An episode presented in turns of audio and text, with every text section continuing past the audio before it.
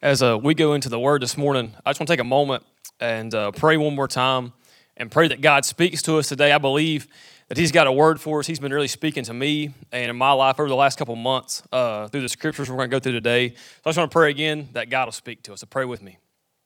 God, as we come before you, Lord, I just thank you for your word this morning, God. Um, and I just thank you for the, the privilege uh, to be able to speak it, God, and to dive into it this morning, God. I thank you for the way you've been speaking to me through it, God. I just pray today uh, for our church family, God, that you'll speak to us, God, that you'll move in our lives, God, that you uh, just that this word will be like that uh, double-edged sword, as Scripture says, God, that it'll pierce uh, right to the heart of who we are, God, that you'll work in our lives, God, no matter where we're meeting this morning, God, that you will speak to us, Lord, in your name. Amen. So as we uh, get into the scripture today, I got a lot of stuff I want to get over, uh, get through uh, here in a little bit. But uh, God first kind of started working in my life, uh, as we're going to go here in a little bit and talk about. A couple weeks ago, as I was at the beach with my family. And every year uh, we try to go in the fall because there's not as many people, um, and we can just kind of relax. You're just down there with a bunch of old people, so it's awesome. Nobody bothers you, and uh, the weather's good. We don't like sitting out in the hot sun all week. So uh, went to the beach, and um, our version of vacation is being as lazy as possible. So we would always go to the beach about. We would make it down there about 10 o'clock. Um, my whole family, my brother's got about 40 kids, and uh, they'd all be down there. Uh, my two kids, me and my wife Kathy, would go. And uh, so about every morning, we'd kind of meet down there at about 10 o'clock with our family. And about the third day we get there, we go down to the beach, and I've got my kids. And if you've got kids, you know, like going to the beach is not as easy as it used to. But we got down there, got all our stuff, had the kids, and uh, our whole family decided we're going to take a walk. And uh, there's some dolphins down at the end of this point. We're going to go down there and check them out. So we're like, cool. So uh, we all decide we're going to do that. And my youngest son, Knox, he's about a year and a half, probably, roughly. Don't hold me to that, but he's 18 months, give or take a month or two. Um, but he's uh, he's about that age, and, uh, and then my oldest, he's about to turn three next month. So we all decided to go on the beach. And my youngest, he's kind of like a little troll. We call him Gandalf because he always has like, like a stick in his hand, always. He'll find a stick. You can be like in Birkdale and he's got a stick. I'm like, where in the world did you find that? But that's just how he is. So we're going down the beach. He's got a, both hands, he's got sticks, and his upper body always moves faster than his lower body, right? So he's always like a little bit ahead of himself. So he's like trekking down the beach. We've been walking for 30 seconds and he eats it. Like face full of sand in his eyes, in his mouth, because he won't let go of his sticks in his hands. So he just face plants. So he's obviously screaming his head off and uh, going crazy, disrupting all these people trying to relax on the beach. My wife's trying to deal with him. My oldest son all of a sudden just freaks out and decides he doesn't want to be at the beach anymore and doesn't even, I don't even know that he wants to live anymore. Like, like have, I've never seen him act like this. Like, just goes berserk. I want to go to the house. I want to do this. And like freaks out. So I'm like, what is like we've been to the beach like 30 seconds. So we take him back to the umbrella. I'm trying to deal with my oldest son. My wife is trying to get the sand out of every part of my youngest son's face. And uh, I'm trying to deal with my oldest son. I do the classic dad move of like, son, you know, you, so you, we say crap like, you better act like you got some sense and crap like that that nobody knows what it means, but you just say it because your dad said it and his dad said it. And it just is what it is. And I'm like, you know, I'm to give you something to cry about, crap like that, trying to get him to calm down. Nothing's working. My wife finally comes over. She gets him calmed down everybody's better, but now we're like, we're not going walking. This, this is not a good idea. So we decide we're just going to sit here at the umbrella. So I'm getting chairs out, doing that whole deal, trying to get toys for the kids. I'm frustrated. My wife's frustrated. We're just trying to do our thing. So we finally get, we're like, like settled. Our kids are playing. Both of us sit down. I get my phone out. I'm like checking something. Somebody had sent me something. I was looking at it you know how that you get on that rabbit hole of like if, as soon as you open your phone it's like 30 minutes gone immediately. That's how it is. And i should be spending time with my family but i'm on my phone. So that's kind of where we were. So we've been on the beach about less than an hour and that's all transpired right? So i'm sitting there on my phone and uh, just kind of trying to just relax for a second. So my brother and his family come back and he does actually have four kids which seems like 40 sometimes. But uh, they come back and my whole family comes back and they're like man we saw some of the craziest stuff on the beach, right? So they're telling me all these stories like how uh, my little uh, niece found this dead fish, huge. It was like a huge dead fish. She's carrying it around. My brother's finally like, hey, you put that back in the ocean. That's disgusting. Throws it back in the ocean. Immediately, a hawk comes and gets it, drags it out of the ocean. And this is no lie, because 17 old people came by and verified it to me. Two bald eagles out of nowhere come, scared the hawk off, and get the fish. Like real life, that happens, and all these old people come by. Do you guys see the show? I'm like, listen, old man, if one more person comes by and tells me that. But for real, all that happened. Then they go down, they make it to the point, and there's all these dolphins down there. They see all this wildlife, all these fish jump, and they're telling me about all this stuff that happened. And I'm sitting there like, I didn't see any of that. And I look at my oldest son, like, this is your 100% your fault. like, this is definitely your fault. So, uh, all that was going on around me, and I missed all of it, right? And I was sitting there and I was thinking about that as the day kind of went on. I'm like, I, I love all that stuff. I love bald eagles. I love dolphins. I want to see all those things, right? And I missed all of it. And it wasn't because uh, it wasn't there, it's just because I was not paying attention to it. And God led me to the scripture the next morning as I was kind of in my quiet time. I kept thinking about that. And uh, God led me to the story uh, in scripture, and it's in uh, Second Kings.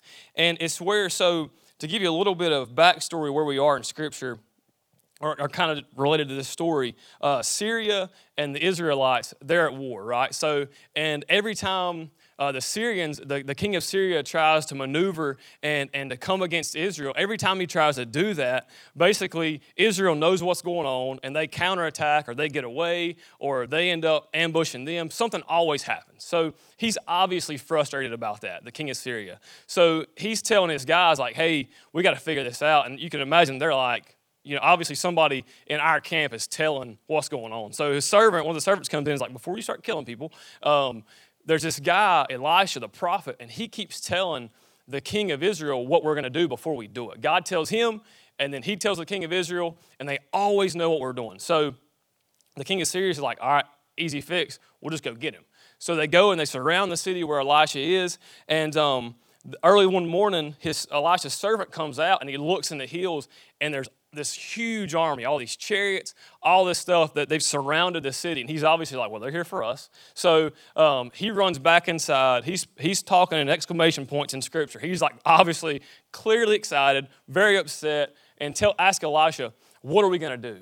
And Elisha says something that seems so strange, and especially to him, it had to seem strange. He says, do not be afraid, for those who are with us are more than those who are with them. And you can imagine the servants like looking out the window, like, there's me and there's you, and there's like a thousand of them. So I don't get what's going on here. But then Elisha prays and says, God, open up the servant's eyes, open his eyes so he can see. And the next time the servant looks out, he sees, he doesn't say anything else about the, the Syrian army. He looks out in the hills and he sees uh, the army of the Lord. He says there's chariots of fire all in the hills surrounding them. And the thing that God spoke to me and has been speaking to me through this beach experience and, and, and through this story is that so many times I'm like this servant. Like, like, like I'm the servant that, and we can all relate to this, I think, in so many ways. God is moving all around us, and God is moving, but all we can see is the physical. All we can see is the enemy. We don't see God moving in areas of our life around us. And just like that day on the beach, I couldn't see all this wildlife, the zoo that was going on because I was focused on other things, we miss what God is doing and, and He's moving all around us. And so many of us, I believe, can relate to that. And we know based on Scripture that God is a God who moves. God is a God who speaks. God is a God who uses people. We see that in Scripture. And Scripture says that He's the same today, yesterday, and forever. So the God of the Bible is the same God today, right? Like, like God moves, God speaks, God does great things. He is the God of miracles. That is who God is. And, and we see this a lot of times in other people's lives that God is using, but so many times we don't see God move in our lives. So the question we have to ask ourselves really is why?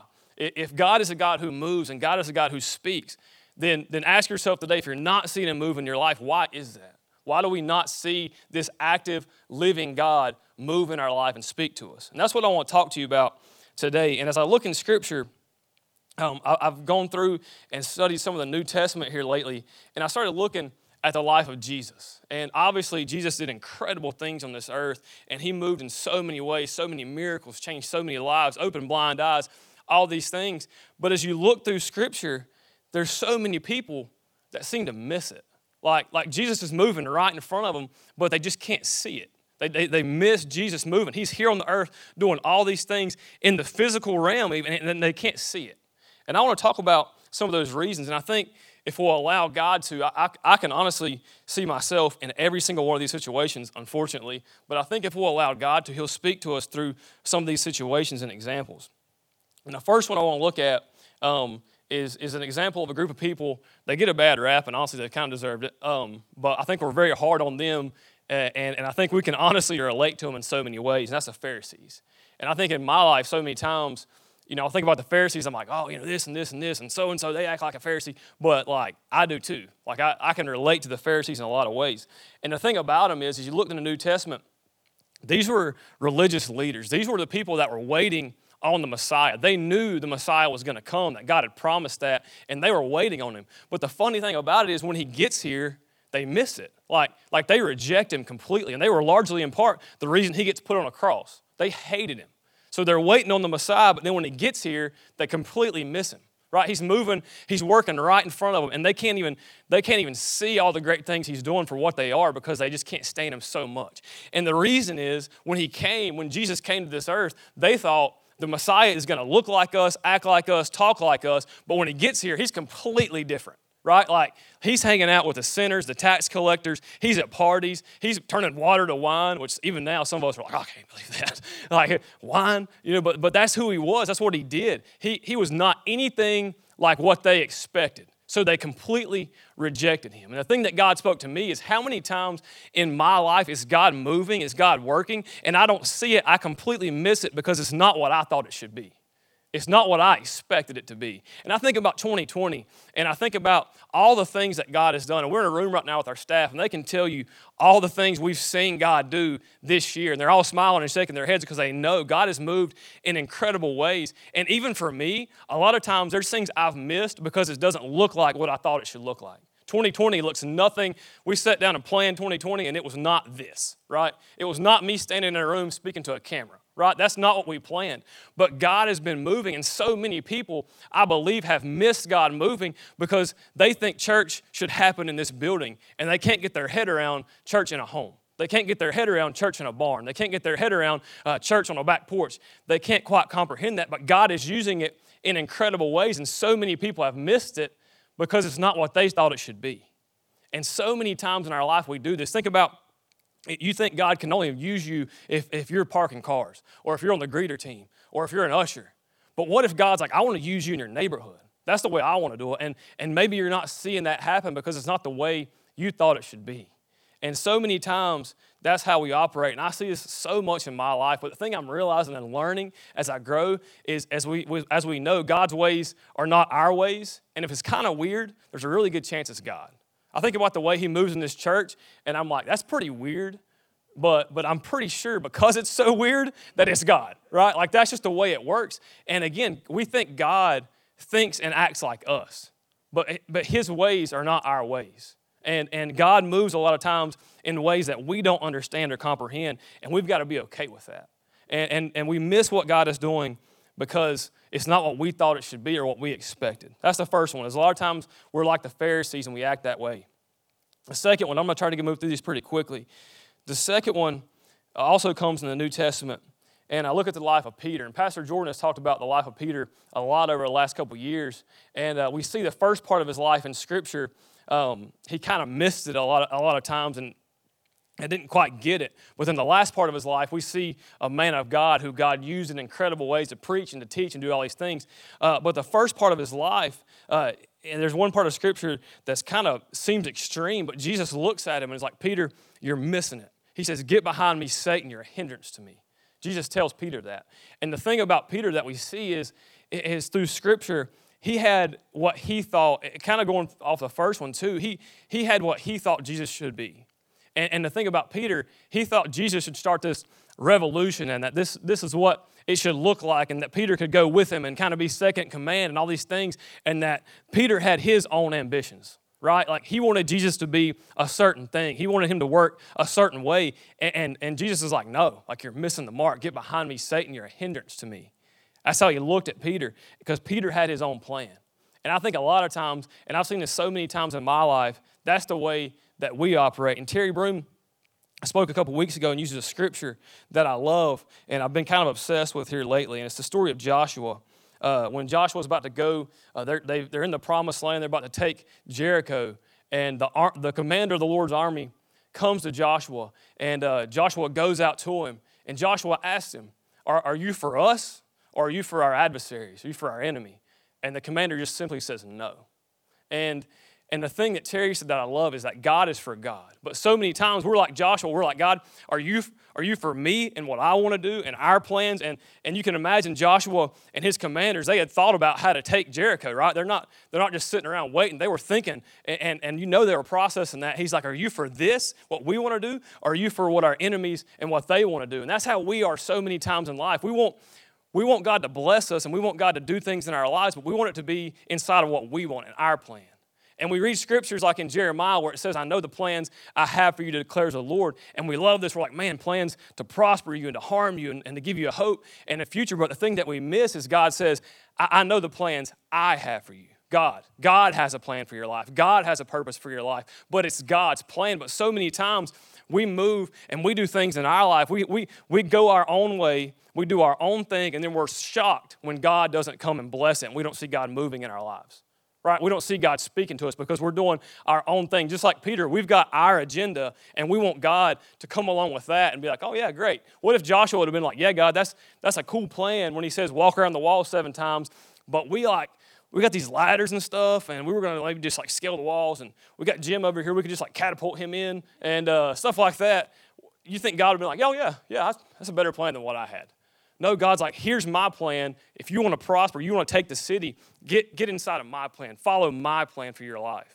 But so many times in our lives, we have our own plan. We go our own way. We do our own thing. We have our own ambitions, and it blinds us to what God is doing. Just like Peter, I think, I think God, I think Jesus is looking at him like, Peter, you're missing the mark. I'm working right in front of you, but because you have your agenda, you're missing what I'm doing. And I look at my life, and so many times that's me right? I have my own ambition. I have what I want to do. Even in ministry, a lot of times, I have the things I want to do, and then I'm shocked when God's not moving inside of that. And God's like, that wasn't my plan, that was your plan. So, so many times, because we have our own ambition, we miss what God is doing because we're focused so much on what we want. And that's number two. And the third one I'm going to go into is um, we were at the beach. Uh, first off, we were down there, and um, you know, we went through this situation where we didn't get to see the apparent zoo that was going on. I'm not, I don't fully trust my brother anyway, so I'm not sure all that was happening, but some of it was true.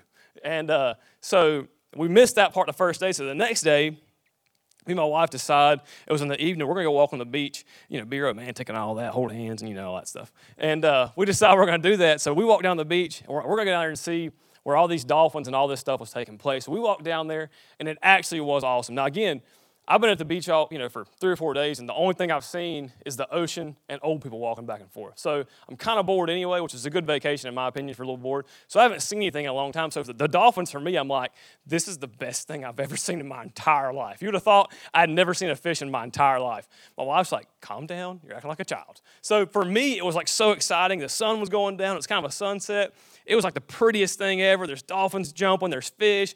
There's birds hitting the water. All this stuff. And the thing I realized was there was people walking in front of us and behind us that had headphones in. They were doing their own thing. They were having conversations. They were on their phones. And I'm like, did they not see these dolphins? I'm like, did they not see how freaking awesome this is? And Kathy's like, first off, calm down a little bit. But no, they don't see it. And uh, I'm like, but how are they missing all this stuff that's going on? And, and just simply, I was thinking about how many times do so many people in life, God is moving. And I think this is the most dangerous, honestly. Just like those dolphins that you can walk right by what God is doing and you just don't care. And, and this is the one, even as I was studying this morning, every time I, I get to this point, I think about this, I feel like this is the most dangerous. But I think we see it honestly probably the most. And I look at uh, you know the American church and, and, American Christianity, and I look at even what I've experienced in my life and, and even in my personal life. I think when we look at God, when we look at church and religion and all these things, we, we want just enough to get to heaven, but that's kind of it. And, and honestly, we really don't care if God moves in our life or not. And, and I think that's an incredibly dangerous place to be. But I think you have to ask yourself the question do I really care if God seriously moves in my life? Do I really care if God speaks to me?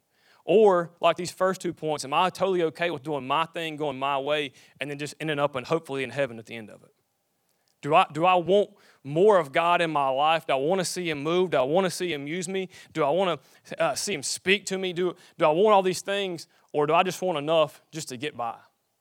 There's a group of people in Scripture that we see this in. And we don't see them a, a ton in Scripture, uh, but actually, uh, Pastor John and Terry and I were talking about this last week the Sadducees. And um, I started thinking about them after our conversation and, and, studying a little bit about them. And basically, these people, um, they were religious leaders. They were similar to the Pharisees, but also different. Um, but, but they were the people who they had all this power, political power, obviously religious power, all these things. They, they were in, in high places and high positions. And, and they basically, to sum it up, they didn't really believe that God moved on, on earth. It was kind of like you make your own way, you do your own thing, and that's kind of it. And Jesus even addresses this in Scripture. Uh, they come to him and uh, they're asking him about, about heaven. If so and so has this many wives and all this stuff happens, what happens in heaven? And he, he points, because he always knows the heart issue, he points to the heart of the issue. And he says that, that God is the God of the living. And it's pointing to the fact that they're worried about what's going to happen in heaven. They just want just enough of him to get to heaven. But he's like, God is the God who wants to move now. He's the, he's the God of the living. And they didn't believe or care that Jesus was moving right in front of them. And I look at so many people's lives, myself included, so often. And, and again, we have to ask the question do I really care if God moves in my life? Or, like the Sadducees, do I just not want God to disrupt what I have going on in my life and I want just enough. I want to go to heaven. I want all that stuff. And, and I'll even go to church every once in a while.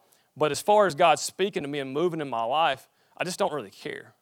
I don't really care if God speaks. I don't really care if God moves. And so many of us live our life that way. And there's a scripture too that says you can have a form of godliness but deny its power. And I think it's a dangerous place to be, but I think that's where a lot of people are. And as I close, my last example, um, as I, by saying I close, I got another 10, 15 minutes. But anyway, it makes you feel better if I say I'm about to close. Um, but my last example, and this is, God put this on my heart this morning. I didn't even have this in here, but it's, uh, it's in Luke 10 38. And I want to go over there really quick um, if I can find it. It's in Luke 10 38. So Jesus is, uh, is, is toward the beginning, middle of his ministry, and he's going around preaching and teaching. And he goes uh, to this house, and it says that um, I'm just going to read these few verses. Now, as they went on their way, Jesus entered a village and a woman named Martha welcomed him into her house. And she had a sister called Mary who sat at the Lord's feet and listened to his teaching. But Martha was distracted with, with much serving, and she went up to him and said, Lord, do you not care that my sister has left me to serve alone? Tell her then to help me. But the Lord answered her, Martha, Martha, you are anxious and troubled about many things, but one thing is necessary, and Mary has chosen the right thing, which will not be taken away from her. As I look at that, we see a contrast of two people.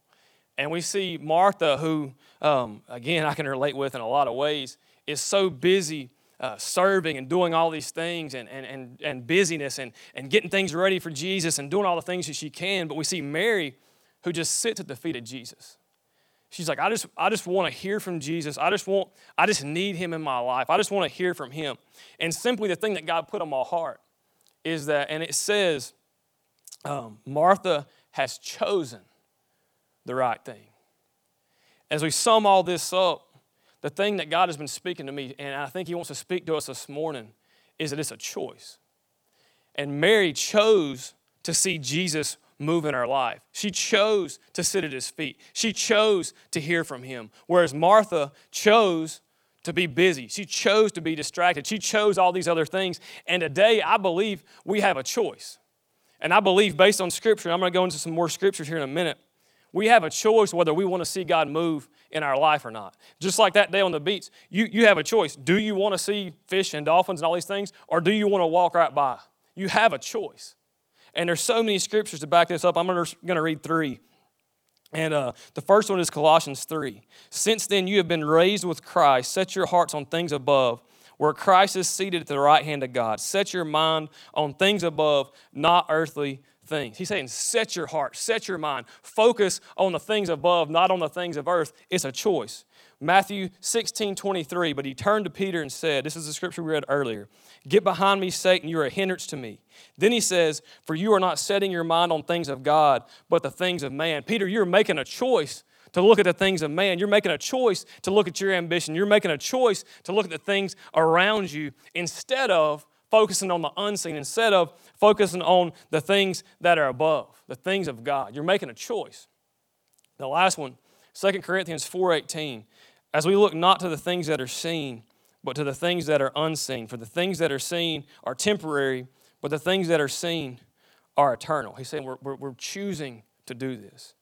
And just simply, you, you choose whether you want to see God work in your life. It's God doing the work. It's God doing everything. In Scripture, it's Jesus. He's the one doing the miracles. He's the one doing everything. People just made a choice. Do I want to see it or do I want to walk right past it? Do I want to see it or, or do I want to focus on something else, what I want?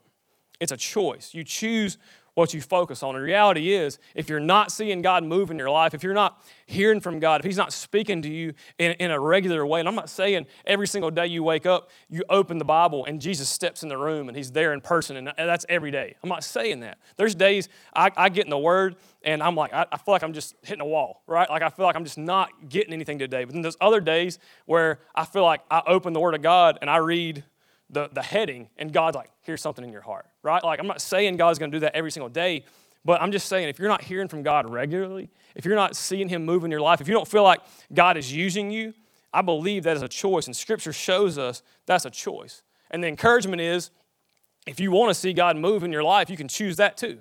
If I want to see God work in my life and speak to me and use me, I choose that too. And I look at the people in this room that I'm with now, our staff people that have chosen to see God move in their life, chosen to hear from God, chosen uh, for God to speak to them. Uh, the people we've heard from the last couple weeks, uh, Pastor John and Jamie and Terry, and obviously Pastor Jordan, we hear from uh, on a regular basis. They are choosing to see God work in their life. They are choosing to hear from God every single morning when they wake up. There's days Jamie Green's here at 4:30 or 5 in the morning in this very room seeking God, choosing to hear from God, choosing to have God use him, choosing uh, to step into God's plan for his life.